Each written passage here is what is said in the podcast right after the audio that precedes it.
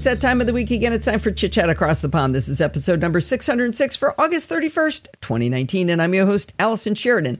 This week, I am joined by someone you never get to hear from, Bart Busschots, but with a non-programming by stealth episode of Chit Chat. How you doing today, Bart?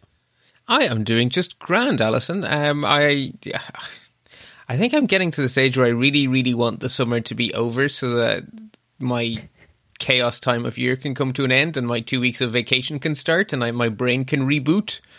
but thankfully, one of our listeners saved me from having to find a topic for us this week. well, we, we did decide that you were still far too fried to do a uh, a programming by stealth. I th- I think we just declare that programming by stealth takes the summer off every year because we keep doing this. We just never do it predictably, right?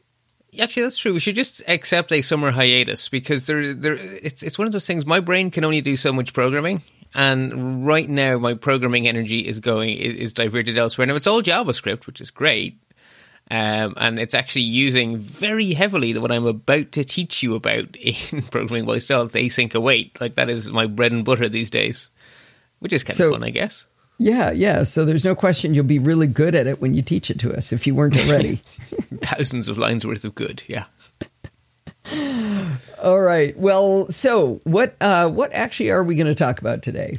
Okay, so I'm going to. I don't usually read out loud, but let's have a go. Maybe I finally learned the skill of reading out loud.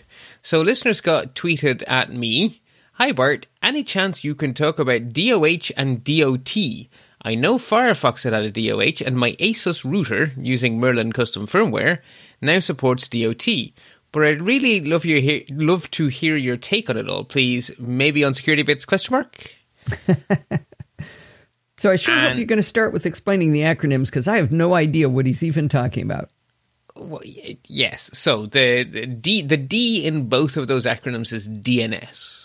Okay. It's DNS over HTTPS is DO and DNS over TLS is DOT. Okay. So DNS is very much the topic du jour. So where I actually want to start is by a little quick refresher on what DNS is, what problems it solves, and a little bit about how it solves those problems. Because there's a few problems with DNS, and DOH and DOT are the probable solutions to one of the three problems with DNS, but we can't describe the problem to be solved really until we rewind ourselves a little bit. Now, I know I've talked about DNS many times before because I love DNS. It's one of my little pet things that I just like. Mm, probably because I'm a DNS admin. Um, but anyway, as a reminder, DNS stands for the Domain Name System and it translates between human friendly domain names like www.podfeet.com and information needed by computers. Hmm. Now, that's often incor- or incompletely summarized as turns names into IP addresses, but that's a bit like saying that the dictionary descri- defines the word alphabet but doesn't do anything else. Hmm. Okay. So there are many different DNS records, but what they have in common is that they are all a way of telling a computer something a computer would need to know based on a human friendly name that can be typed into a settings field easily. So the most common type of record is the so-called A record, and its job is to take a name like www.podfeet.com and turn it into an IPv4 IP address. So that is the thing most people would describe DNS as only being A records. So that is a thing it does, but it's just the one. There's also something called a quad A record, which is written as AAAA, but thank goodness pronounced as quad A. And that is the IPv6 equivalent of an A record. So if your website were to be hosted both over IPv6 and over IPv4, you'd actually have two DNS records for it. An A record for the machines that can only talk IPv4, and a quad A record for the machines that can talk IP, IPv6. Okay. All right. I think I'm with you so far. Another very important thing DNS does is it tells computers what email server belongs to any given domain through something called an MX record or a mail exchanger record. So if someone wanted to send an email, it's you know, email addresses are something at a domain name. So the the thing before the the at is the piece of information the mail server uses to find the right mailbox, and the thing after the at is just a domain name. And the MX record is used to map that domain name to an email server that will accept those emails. So I happen to use Google, of all things, me, but let's not go there, for my podcasting domain because it was free. And once you're grandfathered in, you get to keep your Google apps for free for life. And if I ever give it up, I never get it back again. So that's why I'm still there. Anyway, if you try to email something at uh, let's talk.ie, it knows to send that to Google. And the reason it knows is because my MX record for let's talk.ie points at Google's mail servers. So, you and I both have have domains, and we have physical servers that those domains are pointed to, um, on you know through different companies. But our mail servers are not those same physical servers. We're both using Google as our mail server, and it's the MX record that tells tells yes. it that. Correct. That so the A record t- says that podfeet.com is your server in Bluehost or whoever you uh-huh, with this weather. Right. Uh, and your MX record says that your email is with Google. Okay. There's also things called CNAME records, and these are basically, I think of them as redirects or aliases. A CNAME basically says, look over here. So you might have, say, chat.podfeet.com as a CNAME for www.podfeet.com if they were both on the same server. And then instead of having two A records that you'd have to update if you change your IP address, you have one A record and one C name, And it's just it's just a redirect. It's just a is shortcut. It, is a CNAME where you, you helped me do this so long ago? A name is that where we set that podfeet.com goes to www.podfeet.com? It, yes. Now on your domain, it's actually exactly the opposite way around. Oh. you have a C name for www.podfeet.com that goes to podfeet.com. Oh. Huh. Okay. This I did, but, I, I, was checking your DNS records earlier. I was going to say, why do you remember that? But okay. Actually, the great terminal commands, as Taming the Terminal came up on Twitter, the host command does all sorts of DNS fun stuff. So if you say host podfeet.com, it will tell you that Podfeet has address blah, and it'll list the, the MX record. So it shows your A record and your MX records. And if you do a host www.podfeet.com, it will show you that it's a CNAME. Hmm. So it says www is an alias for Podfeet. Podfeet has address, and then it lists all the stuff for Podfeet. Oh, look at that. Huh, okay. Yeah. So the host command is really good fun. Windows people don't have it; they're stuck with crappy old NSLOOKUP. But we, we Unixy, Linuxy people, whether you're on Linux or Mac or Unix, you're going to have host, much better command. Anyway, the other thing that DNS does is something called a PTR record, which is a reverse DNS record, and it will map an IPv4 or an IPv6 IP address to a domain name. So if you say host, let me see, I think I have a reverse DNS. Let's see if you have a reverse DNS. If you say host and then put in your IP address, will it tell you what your DNS name is? Oh, ah, interesting. Okay, so your reverse record points to something that your hosting provider has set up. Hmm. Whereas I think, do I have a normal? The, does BartB.ie have a typical reverse record? Let me just check that. Well, it has a more sensible reverse record because um, my web server actually is www2.so-4pt.net um, and my reverse record points at that, which is technically correct. Uh, a minutia that our listeners probably don't care about. Anyway, reverse DNS records go the other way from IP address to name instead of from name to IP address. Um, another one our listeners are likely to come across are TXT records, and they allow you to map an arbitrary piece of text to a domain name. And why might you want to do that? Well, you it's often used as a method of proving ownership of something. So, if you need to prove you own a domain so that you can register it with, say, Google, then they will give you a randomly generated number and say, put that as a TXT record on your domain. Uh, oh, or it's just a text file. It's just a piece of text. It was a string. Okay. And so they will give you a cryptographic string, and if you can make that appear on your domain name, well, then you clearly control your domain name because they made up the string and you were able to make it appear. So you okay. are in control. Okay. So proof of ownership basically is often under TXT records. Another thing that's often done through TXT records are protocols like SPF and DKIM for controlling spam. So an SPF record lets you specify in a DNS text record every IP address that's authorized to send email with a from address of your domain. So if an email arrives at a web server and the from address is anything at Podfeet, then the TXT record for Podfeet could specify a policy for where that should be considered legitimate and illegitimate. Huh. I don't know if you have one, but you may well have one. Let me see. Dig plus short. Podfeet.com txt. You do not. You have a TXT record. It is your Google site verification equals and a big random number. Oh, so exactly what you were saying. Yes. So you Look don't have me, an Go Girl. record. I totally remember doing that, Bart. You would have done that quite some time ago. Yeah.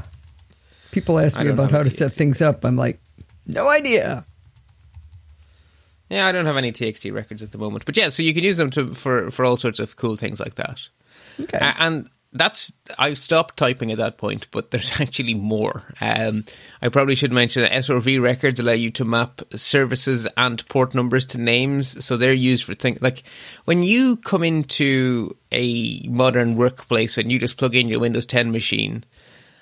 It will magically find the Microsoft licensing server your corporation owns. Well, it's not magic. It actually looks up a DNS SRV record and that will tell it what port number and IP address to go and connect on to contact the licensing server. Uh, automatic VoIP setup for Microsofty stuff again uses SRV records, and then there's even more DNS records. But let's you know let's call it a day at that. Basically, DNS is a mechanism for mapping information computers want to domain names humans can conceivably remember and type. Okay. Now, So there.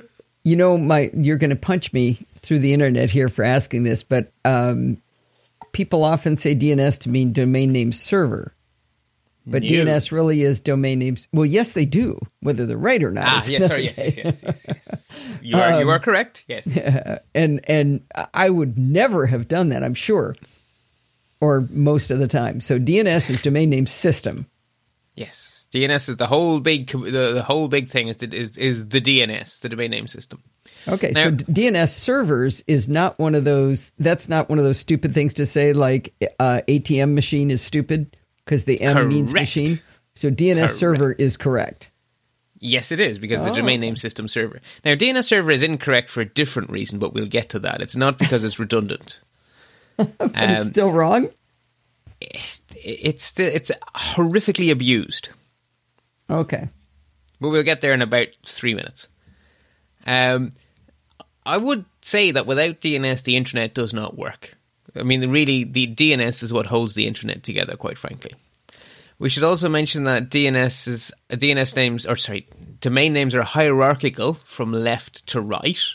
So www.podfeet.com, com is the top level domain or the TLD. Podfeet sits underneath that as a subdomain of the com top level domain, and then www is a subdomain of the subdomain of the top level domain, Okay. Right.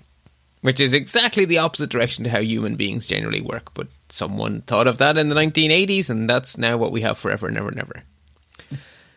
Um, so the root DNS servers are sort of the vital infrastructure that acts as the entry point to the entire domain name system. So the root DNS servers delegate authority to authoritative DNS servers for each top level domain. So there are authoritative DNS servers for .com.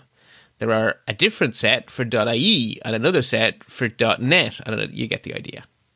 So that's different than just some local one that looks Yes. up at IPv4 addresses for you. Correct. So these are Like Cloudflare, authoritative whoever. Okay, DNS this is- servers. This is the one that you're in charge, or this set of them are in charge of taking care of .com. Yeah, so these publish information. They don't find information, they publish information. Oh, okay. So they are the source from which lookups will be done, right? In order to look something up, someone's got to publish it. Well, the authoritative servers publish. So the root servers are like the they're the starting point for this whole hierarchical trail. So they basically say who does com, who does net, who does IE. And then the com servers know who does podfeet.com and apple.com and google.com and so on and so forth. So they the word is delegation. So the com servers delegate to authoritative servers that you control through a control panel that you pay for, but you control the authoritative servers for podfeet.com. So the root servers delegate to the com servers, the com servers delegate to your servers from your domain registrar. And then your servers host the actual information that says that podfeet.com has at a given IP address, has a given MX record, has that TXT record to prove that you own your domain for Google. So that's how that hierarchy hangs together. Okay. I think I got it. Okay, so authoritative DNS servers are the first thing we've encountered. The next things we encounter are DNS clients. That's what's in our computers now. DNS clients send DNS queries to DNS resolvers to query authoritative DNS servers for DNS records. It's a lot of DNS. So the client is going to be some piece of software, like an app or your OS. So your mail client is a DNS client because it wants to send an email to me. Well, it's got to figure out how to do that, so it needs to ask some DNS questions so it becomes a DNS client. Your browser wants to browse the internet and you type in a domain name and it needs to go figure out what IP address that's at, so your browser becomes a DNS client. Does that make sense? Yeah, yeah. I the the first sentence you said where you said all of these uh, hierarchical levels, I'd lost you. But understanding that DNS clients are software like apps or OSs makes sense. Yeah. So they then have questions, which are called DNS queries, and they now need someone to answer those questions for them. And that's a DNS resolver's job. So it re- it resolves answers to questions. So it, let me see if I can guess. Does it take the, the question from the client and looks at the root server to see the answer? It starts at the root server and then follows it all the way down the rabbit hole. So it says to the root server, Hello, root server, I'm looking for www.podfeet.com. And the root server says, I don't have that answer for you, but I do know that those com guys will get you closer. So go talk to them and it okay. gives back the IP addresses of the com guys. And then I ask the com guys, I'm looking for www.podfeet.com, and the com guys go, I don't know the full answer to that, but I do know who's responsible for podfeet.com. Here's its IP address. Go talk to them. And then your authoritative server actually has the answers because you program them into your little control panel. And then ah. that answers the resolver, and the resolver answers the client. You would think that'd be really slow. It can be a little bit slow, which is why there are caches all the way down. DNS just caches everywhere. Cache, cache, cache, cache, cache, which is both what makes it brilliant and a gigantic Achilles heel.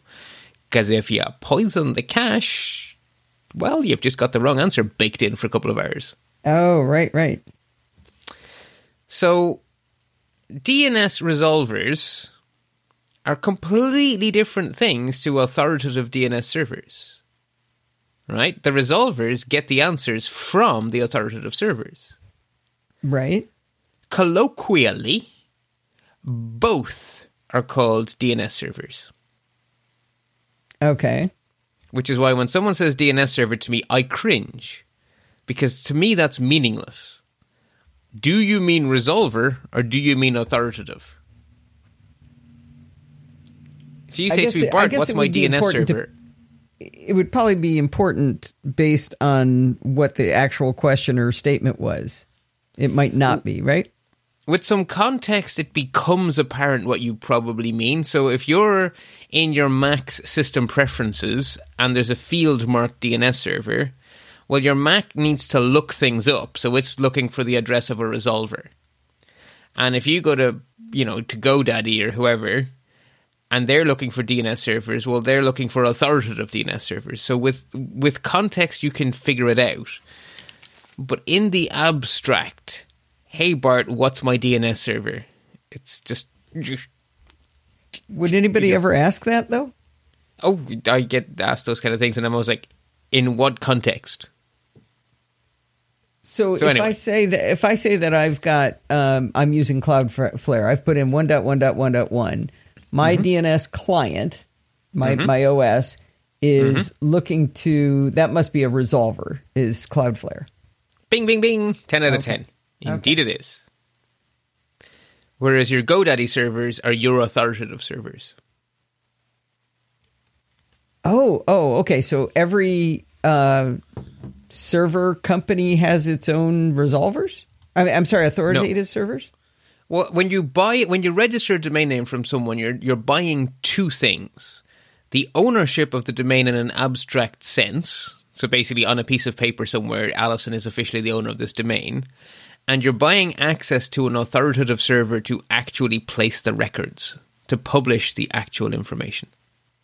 But that's that lowest down one, not not the top level one. Right. So you don't get to control the. It's not a root. It's not a root one. It's an authoritative DNS server one level down. Got you. Okay. Yeah. Okay. I think I'm with Yeah. you now. So you can see someone's authoritative name servers by looking for their NS records, which is another kind of record. So your for yours, it's ns01.domaincontrol.com and ns02.domaincontrol.com. That's I guess. How do you know that? Because you- I just, I just okay. So dig space plus short, all one word space podfeet.com space ns will do the DNS query for you,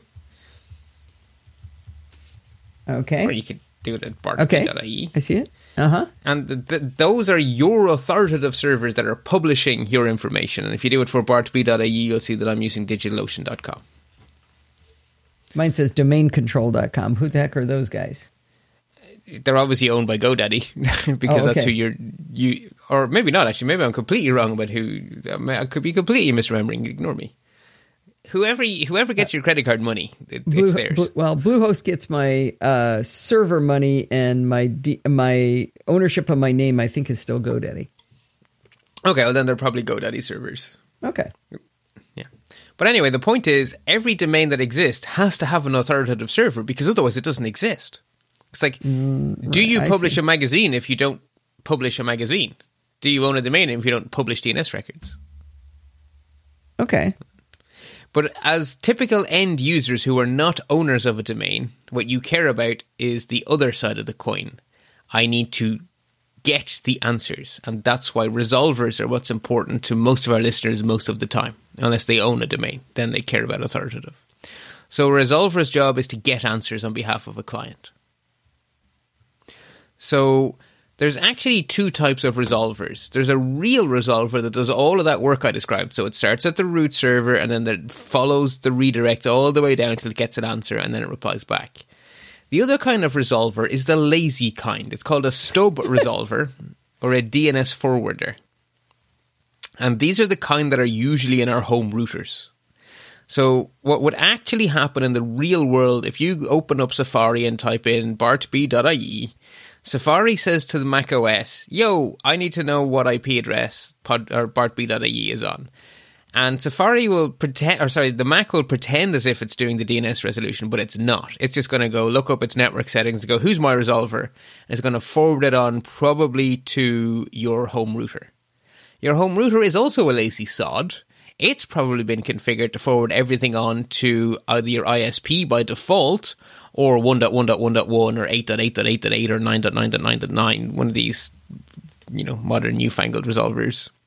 And then finally, that DNS server, DNS resolver from Google or Cloudflare or whoever does Quad 9 will actually do the donkey work.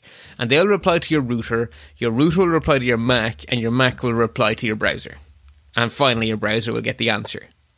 But your browser may have a cache, your Mac definitely has a cache, your router has a cache, and Cloudflare have a cache. So Okay, and that's back to why it's not molasses slow. Exactly. So if you and Steve both look at podfeet.com, well, then that's now cached in your house. If anyone else who shares 1.1.1.1 has been to podfeet.com, well, that's now cached at 1.1.1.1. So Oh, okay. these caches really build up quickly in their power. Right. So that sort of, I think, actually gives us how DNS works. Now, DNS is old. The spec was published in 1983, Oh wow. uh, which means it comes from that innocent time when it had actually never occurred to anyone that there could be such a thing as a malicious internet user because there were like five of them. Internet oh. users, that is, not malicious ones. and so DNS, like the old HTTP protocol and like the old FTP protocol, does not have any security at all whatsoever. Oh, really? Okay. It is a plain text protocol that uses UDP, which means it's connectionless. So, what does that mean in the real world? Well, with a TCP connection, you can be confident that the IP address on the other end is actually the IP address on the other end. It's because you have this thing called a three-way handshake that you can't. Basically, means that there has to be you actually have to be talking to that IP address. Unfortunately, UDP is like a postcard. I could write anything in the from address on a postcard and post it to you, and it will arrive to you. You have, you just have to take it on faith that what it says on the back of the postcard is where it really came from. Okay. So if you send out a DNS query looking for podfeet.com, and I am sitting in the same coffee shop as you, and I see the packet go out, and I see that you sent it to 1.1.1.1 and you were looking for podfeet.com, I can just write you a postcard, put the from address of 1.1.1.1.1 and the to address of your IP address that I've just read off the of your request, and answer you back with my malicious server as the IP address. And you will have no way of knowing that you should ignore that answer because the from address will be correct. It was just written by the guy sitting next to you in the coffee shop. Which Wow. is why VPNs are so important. Right. Now, it's all in plain text. So even if you were even if the guy in the coffee shop wasn't being malicious, the every DNS query you make is in plain text. So you might securely go to bankofamerica.com or whatever. So your actual the content of your browsing session is completely encrypted over HTTPS. The fact that you went to bankofamerica.com is completely in the clear because your DNS query was completely unencrypted. So they may not know what you did at the bank, but they still know who your bank is if your bank happened to be bankofamerica.com, which I'm just making up, by the way, dear listeners. I don't know where Allison banks. So let me make sure I get that straight. So uh, if once I connect to bankofamerica.com over HTTPS, uh, they they can't see anything I'm saying over that connection, but they do know that I went to bankofamerica.com. Yep. Because the DNS is completely unencrypted. Okay. Now, anyone who is between you and your your DNS resolver can see all of your queries. So that means your ISP, even though they can't see into any of your secure anything, they can see each and every single DNS query you make, and they can use that to sell to advertisers. Oh, this is If what you you've talked about. Uh, you've talked about this before. Now, I ne- I never understood exactly why it's true until today. Is you've talked about how we worry about um, you know the fact that Verizon can see all of your uh, everywhere you've been. That you have to trust. The last one in the chain that you absolutely have to trust is your ISP. Yep. Unless you VPN out of your house. And then you have to trust your VPN provider because your VPN provider will then see absolutely everything you're doing. Oh, and again, because the the DNS request is over UDP and is a postcard. Yep. It's unencrypted Ah. postcard. Yep. Now, you mentioned in the in the coffee shop example that if you had a VPN, it wouldn't be a problem that the, the guy in the coffee shop couldn't see it, but the VPN people could see it. Would that also be true if you used a software firewall or no? No, in the firewall, coffee shop. No, firewall does not do any encryption. So a firewall stops people connecting to you. So if your if your machine had software that listened to network connections like iTunes sharing or something, then without a firewall up, someone could connect to your computer, and you may have accidentally left file sharing on, so they could then access stuff legitimately, or there might be a bug in the piece of software listing on the port, and they the attacker could then access that port, trigger the bug, and hack your Mac. So that's the two reasons you would have a firewall. One to stop people connecting to what's there in theory intentionally, but you may not. Mm-hmm. It may be intentional in this in the technical sense, but not the human sense. And if there's a bug, then it's available for being exploited. Whereas if the firewall is up, it doesn't matter that there's theoretically a vulnerability in whatever thing you're running, they can't hit it because the firewall says no. So a firewall stops incoming stuff to your Mac, but you sending out DNS queries, they're going out over that Ethernet. And remember, Wi Fi is just Ethernet in the air. Right. And Ethernet is also one of these really old protocols with no security whatsoever. So every everyone who shares a LAN with you can see all of your network traffic if they want to. So that means that everyone who's on the same Wi-Fi as you can see every packet you send, and since all the UDP stuff is completely unencrypted, that means that uh, so all the DNS stuff is completely unencrypted. That means they can see every single DNS query you make, and because it's UDP, UDP they can write you fake replies. Mean people suck. Mean people suck because the reason it's UDP is because instead of there being a three-way handshake before you can send the information, a UDP packet is just a postcard, so it's really efficient. And DNS servers have a lot of work to do. Those root DNS servers are the entry point to the internet, so they Right. need to be able to answer quickly. So with UDP, you your resolver sends one packet. And the answer it gets back is one packet. Whereas if that was all TCP, it'd be a three-way handshake, and then I can send you the question.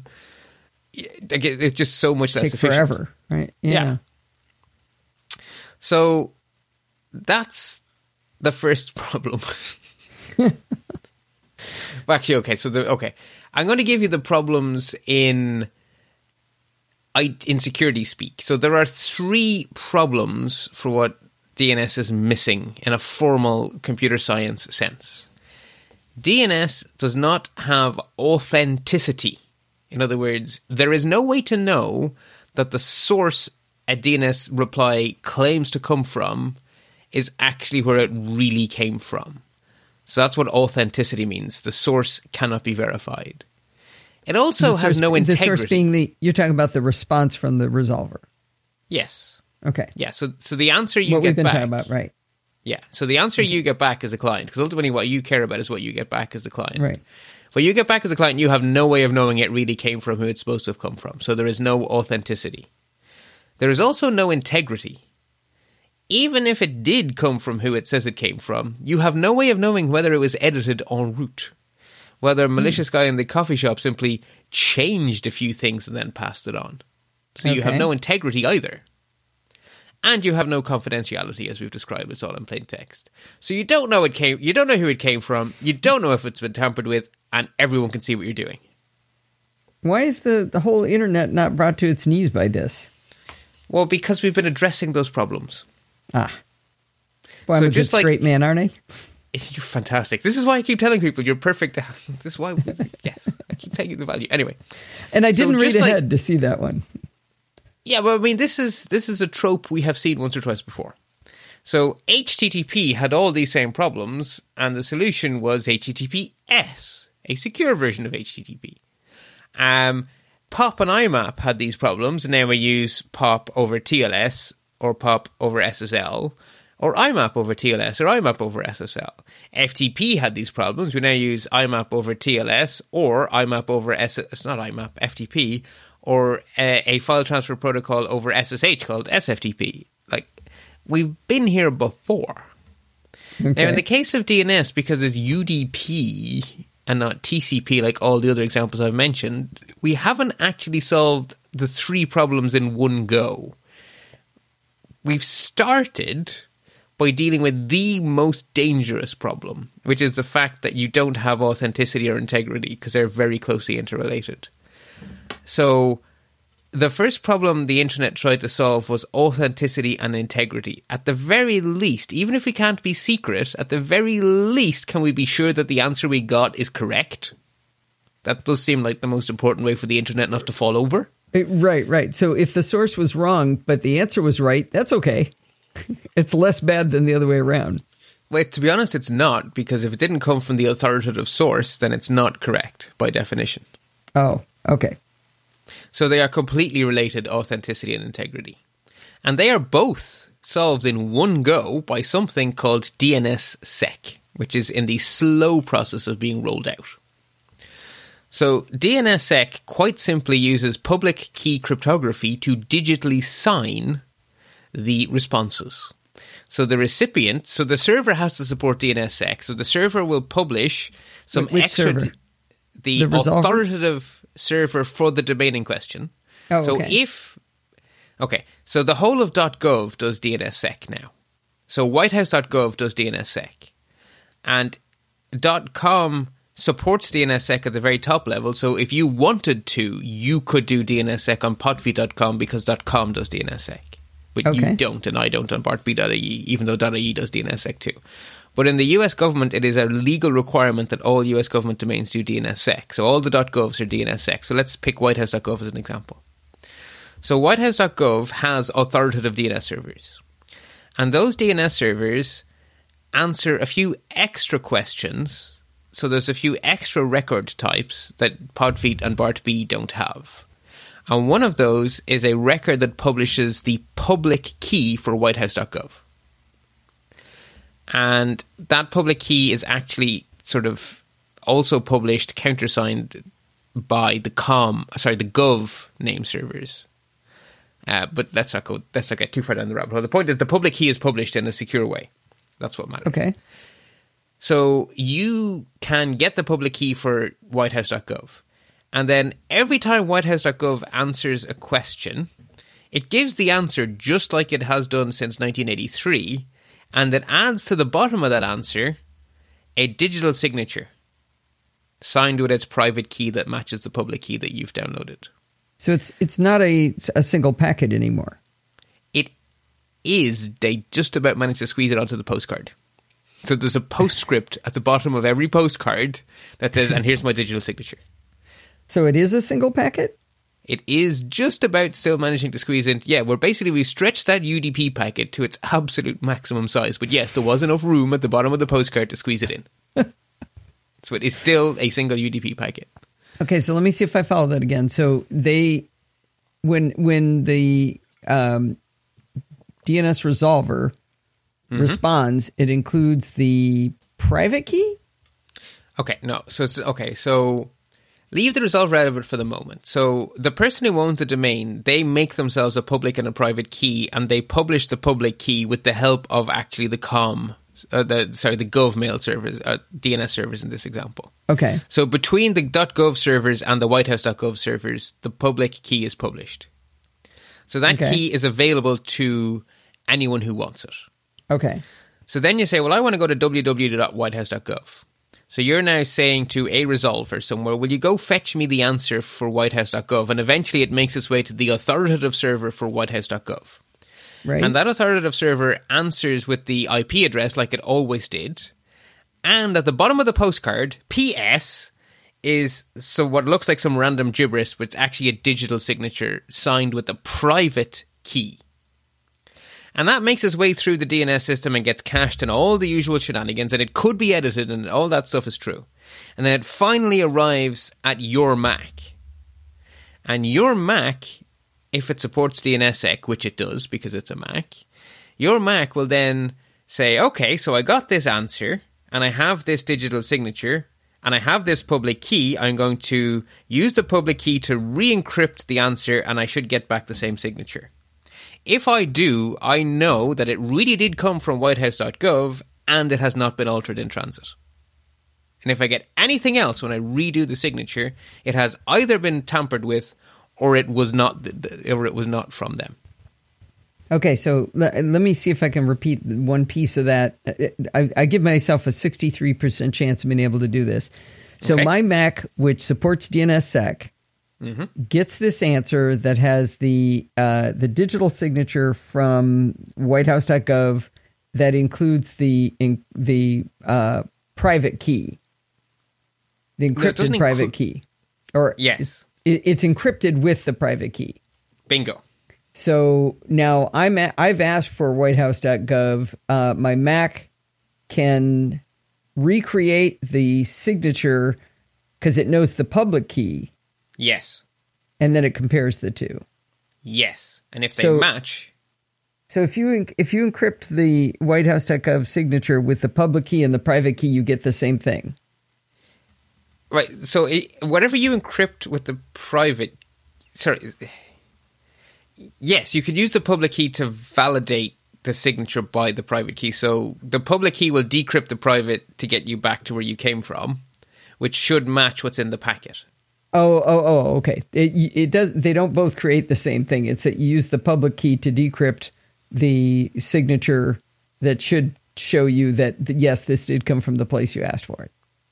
Yes, yeah. I mean, that's how. The, yeah, Okay. exactly. So that's Okay. how asymmetric encryption works. So basically, the public key allows you to verify that it was the private key that did it in the first place. Okay. So you have no privacy, right? But we do now have authenticity and integrity. And DNSSEC is, as I say, it's rolled out on the whole and it's available on just about every top level domain. So any corporation that wishes to add that extra layer of security has the ability to do so. And if I wanted to, I could. If you wanted to, you could. Now, in reality, managing those keys is a pain in the backside, and creating all those digital signatures is a pain in the backside. So most people don't do it unless they have a really good reason to, like they're the government of America, say. But the technology is there. That problem has been solved at a technical level. Hmm. But Okay. that doesn't get us what we, as regular Joe Soap, care about way more. We want confidentiality, please, from our ISPs and everyone in the coffee shop seeing everything we're doing. So that's the other problem to be solved, right? Confidentiality. And that is where DOH and DOT come storming into this conversation. Oh, that's the problem. we would get there. Yeah. Right. So uh, DNSSEC has solved the other two problems, and the last remaining problem is confidentiality. And we're much earlier in the process. So it, I think a year, maybe two from now, DOH and DOT will be widely supported. But we're still in the. This is now where the nerds are playing phase, as opposed to this is technology that's ubiquitous. But anyway, these technologies take the same approach that HTTPS took to wrap HTTP in TLS slash SSL. By the way, if anyone's wondering what why we say TLS SSL, SSL version 1 and SSL version 2 and SSL version 3 were not followed by SSL version 4. The next version of SSL is TLS version 1. because they hate us. Same people who, who named all the USB speeds. If they were it- almost, but the USB ones they rename them when they make a new one, don't they? Yeah, but it's it's all tangly with types and and versions Oh, yeah. and stuff. Yeah. Yeah, it's from the same playbook. So I like to say TLS these days because at this stage, no one should be using any of the SSLs. They all have horrible security holes. We should all be using TLS by now. But TLS is SSL 4, so I, I sort of end up saying both of them every time. Um, HTTPS is just HTTP over TLS. FTPS is FTP over TLS, and SFTP is a similar protocol over SSH, which is also secure. Secure Okay. IMAP is IMAP over TLS. Secure POP is POP over TLS. So the two frontrunners for doing something with DNS in terms of privacy are DNS over TLS. Oh, well, that sounds familiar. That's DOT. And then a very close relation, and you're going to, I think you might see how close a relationship this is DNS over HTTPS is the other option. Now, HTTPS is HTTP over TLS. So DNS over HTTPS is DNS over HTTP over TLS, and DNS over TLS is just DNS over TLS. So they're very close neighbors. Easy for you to say, Bart. no, it isn't. they're very close neighbors to each other. So why do they both exist? Well, the answer is that they they're optimized for different circumstances. So DNS over TLS is perfect for your home router to act as your stub resolver and to use DNS over TLS to talk to the real resolver, say at 1.1.1.1.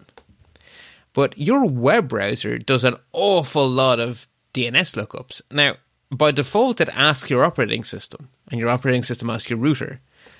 But there's no need for it to do that if it doesn't want to. Your browser could decide to secure your browsing DNS lookups, even if that wouldn't protect anything else in your computer. And something your browser is really good at and really well optimized for is talking HTTPS. So DNS over HTTPS is completely the browser vendor's preferred choice. So the idea is that your browser would keep one HTTPS connection open to the resolver, and every web page you go to, it just sends that query through the one existing connection. So instead of having to do a three way handshake and all that kind of stuff each time, you do the handshake once when you start the browser and you make a permanent connection to your resolver using DNS over HTTPS. And then you just pop every question into the pipe you've already built, and then the answer comes back out of that same pipe. I, I, I'm I'm getting kind of lost, Bart. Okay. Um, Where would you like me to back up to? Oh, well, so I can read the words DNS over TLS and DNS over HTTPS, which is HTTP over TLS. I can mm-hmm. read that, but I, I don't have any sense, and I and I lost track of where you use DNS over TLS. I I can remember that the one with DNS over HTTPS don't, is going to be for web browsers because they do all that HTTPS stuff.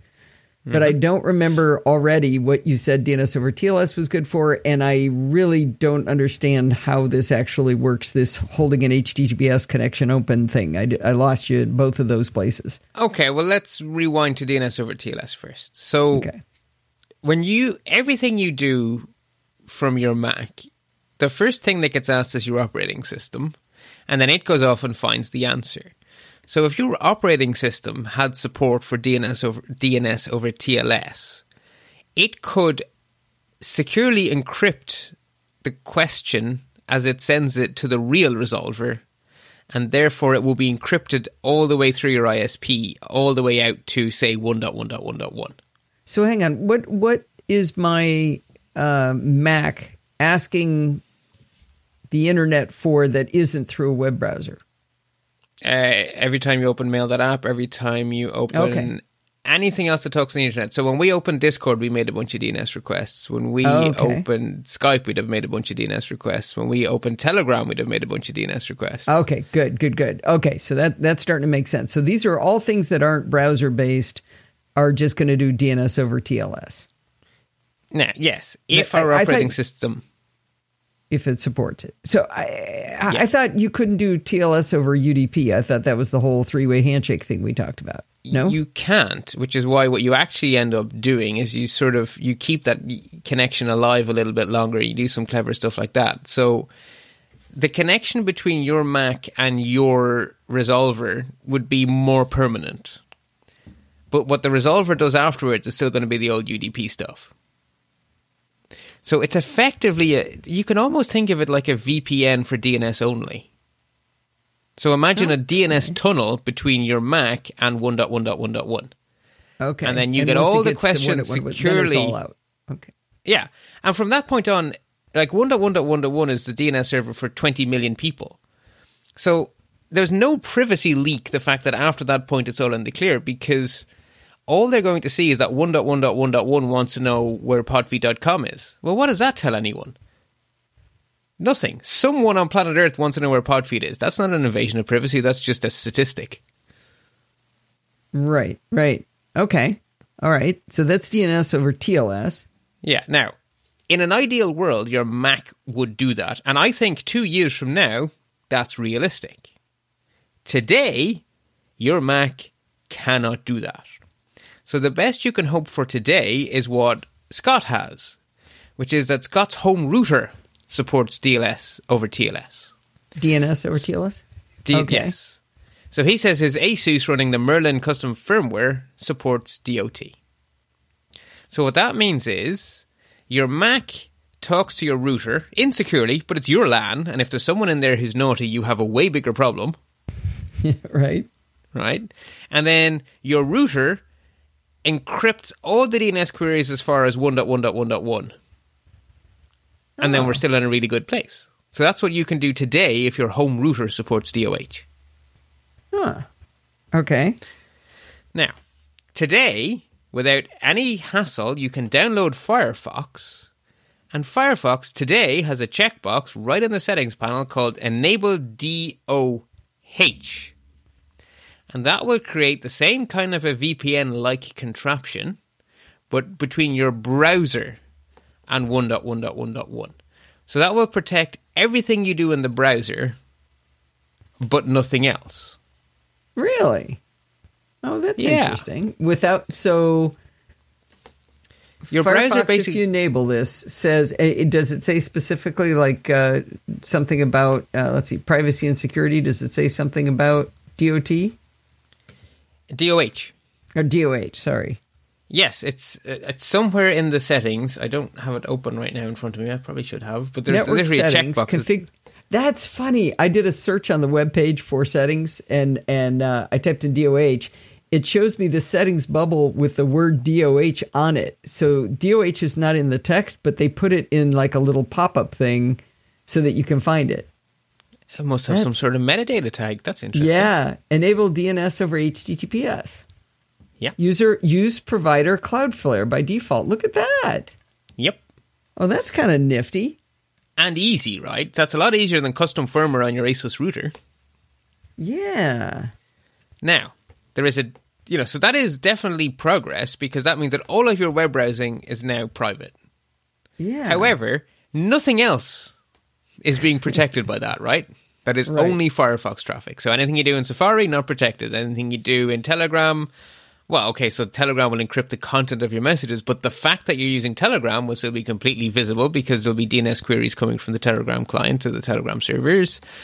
Everything you do in your mail, the DNS queries will be visible. You know, so lots of DNS will still be leaking out, but your browsing won't be. And that's progress. And it's really easy to do. Chrome also has support for DOH, but in Chrome's case, it's not quite as ready. So for Chrome today, you have to actually use a terminal command to enable it hmm. because they haven't built a. GUI. But you can. Oh, nice. So Safari's way behind.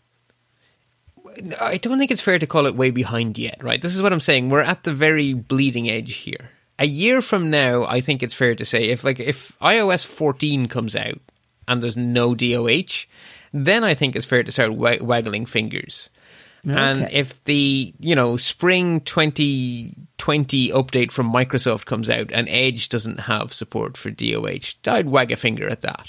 And if Google don't get a bloody GUI in front of the support they already have deep down in the bowels of their browser, well, that definitely deserves some finger wagging because they've done most of the heavy lifting. Just give us a bloody GUI. Right, right.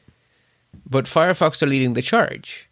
And do you remember the ridiculous news story about a month and a half, two months ago, where the British ISPs voted Firefox the most evil software on the planet because they were blocking ISPs from watching what people did?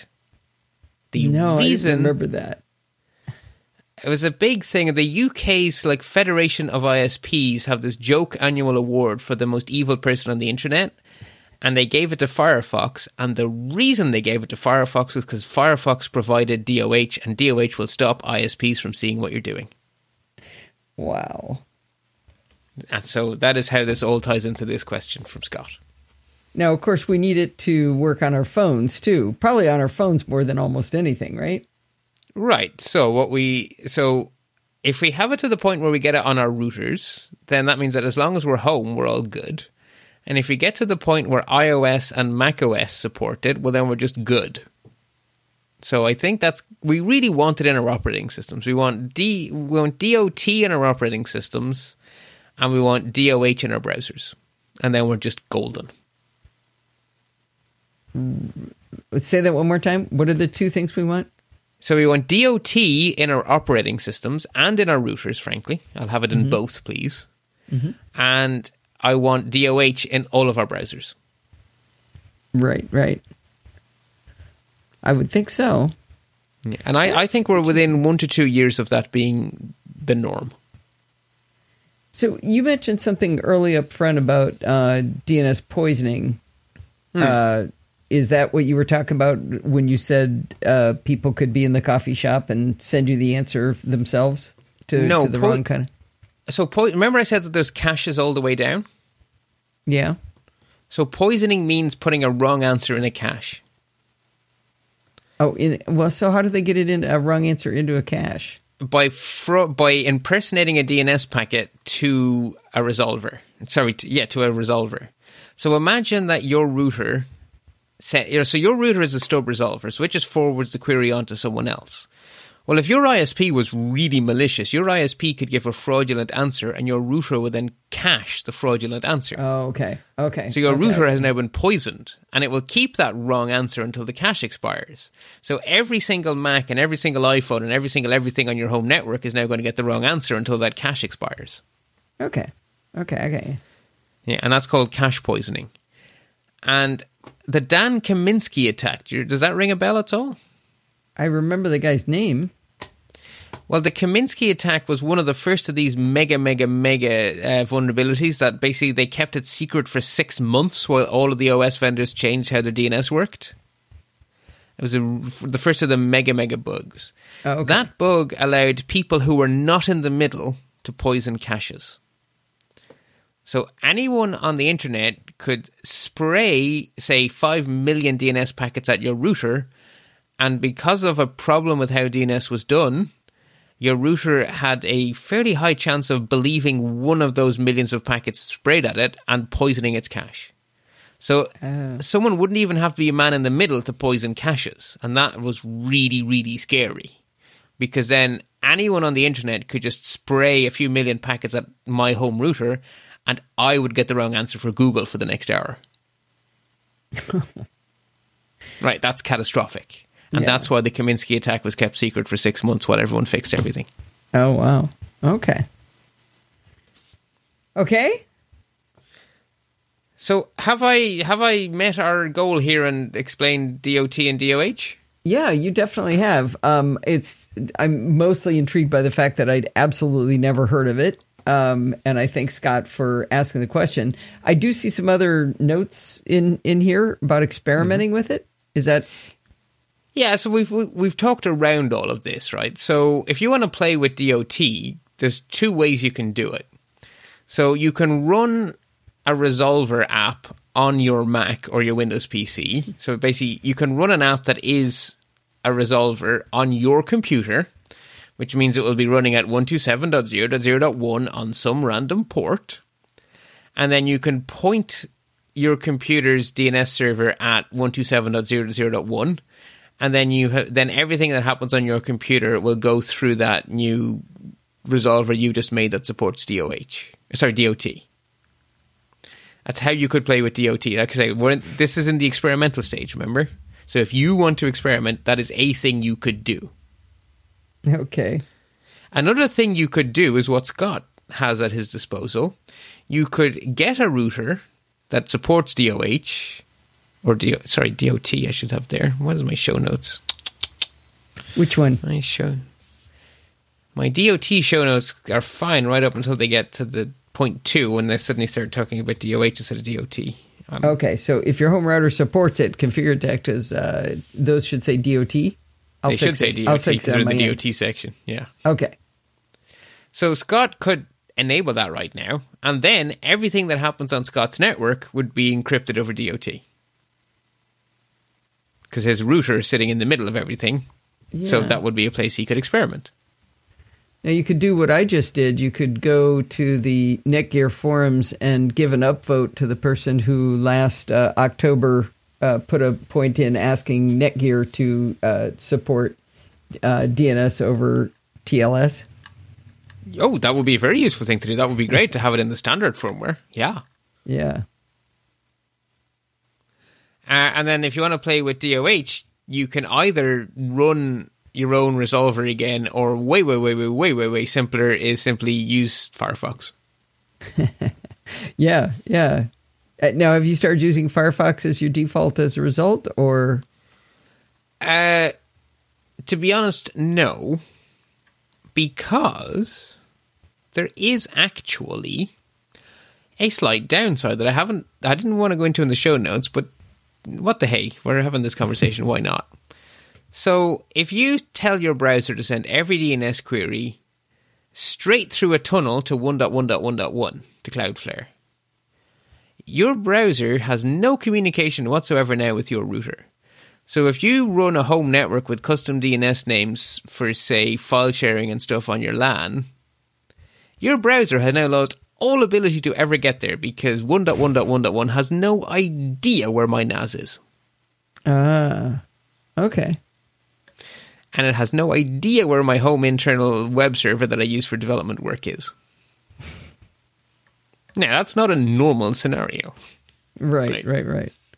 So that's why I'm not experimenting with it. Not because I need my local DNS actually publishes a whole bunch of DNS records I want, and so if I bypass my local DNS, I've just shot myself in the foot Right, right. securely. But you know, I like it. So I think one of my favorite things about this episode is I'm going to publish it under the title Chit Chat Across the Pond Lite.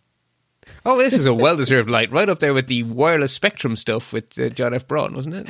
All right, no, Dave Hamilton. Dave Hamilton. Sorry. Yeah, yeah, exactly, exactly. Well, I think it's worthy of that. Now, um, now I notice uh, you say listener Scott. Do we by any chance have his Twitter handle that we can put into the show notes or give him a? You know, we do. It's sitting in pocket. So let me actually just go fetch it out of pocket for you, so and we then we give him actually the be full-on so shout better, out. wouldn't it? yeah. Yeah. So So listener Scott, bits, also known down. as we have at Scott F 2016. Scott F 2016. I'm just going to put the whole link to the tweet into the show notes, and then Oh, there you go. But I have rewritten a lot of this stuff. I've I've put. oh, in that at case, I'm just going to send you the link through Discord, and then you can you can do the. There rest. you go. That's what. We'll There do. you go. One link. Well, this is cool. I, I appreciate you taking the time to go through this. This is fun. Um, I absolutely reserve the right two years from now to say, Bart, you never told us anything about this. I've never heard of this.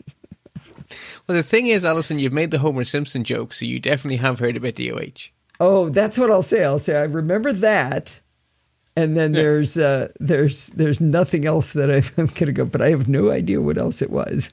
Now you're going to say something like there was something to do with donuts. I like it. I like it. All right. donuts. Ooh. Well, uh, until next time, I guess. I'm not sure when what we'll be doing next. Uh, with any luck, we might be back to programming. I don't know whether you. Yeah, so I, in, assuming everything goes to plan, and I bloody well hope everything goes to plan. Assuming everything goes to plan, I will be on leave from work for the last two weeks of September. At which point, I will be chillaxing and getting back into normal business. So I will be getting stuck into writing show notes then. And then I really, really, really in am going to be in. though. Yeah, I'm not quite sure where I'll be doing We'll in two see. weeks. You're We'll right. see. Yeah. Yeah, it, it does sort of depend on how the next two weeks go because if they go really, really well, then that would be great. And if they go terribly horribly and I'm squeezing in stuff before I go and leave, that won't be so good. We shall see. Oh, Scott Fairclough, Sir Fairclough. I'm not sure. F A I R C L O U G H. I would say Fairclough if if I was assuming, or Fairclaw if I was assuming a Scottish or Irish pronunciation. Well, we'll go with that. All right. Well, Bart, this was really fun. I enjoyed it, and it was uh, super nerdy. Love me some propeller beanie light. Yeah, and I would just like to encourage any listener if if if something triggers your fancy, th- this is great because this saves me having to be imaginative. I, I appreciate this. Well, yeah, So you said you have- these show notes wrote yourself because it's your wheelhouse. Yeah, DNS is completely my wheelhouse. So, like, if you have a question about something, I mean, you just ask. Or I can't promise an answer, but hey, if you ask, the, an- th th- there's a chance you'll get an answer, and it's a you know, so ask. and fun. Yes, exactly. Anyway, Bart, how do you feel been- about regular expressions? Oh no, go on.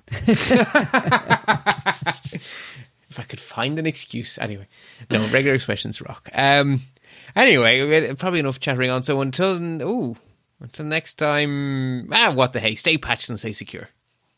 If you learn as much from Bart each week as I do, I'd like you to go over to let's-talk.ie and press one of the buttons over there to help support him. He does 98% of the work here. I'm just the stooge that listens to him and asks the dumb questions.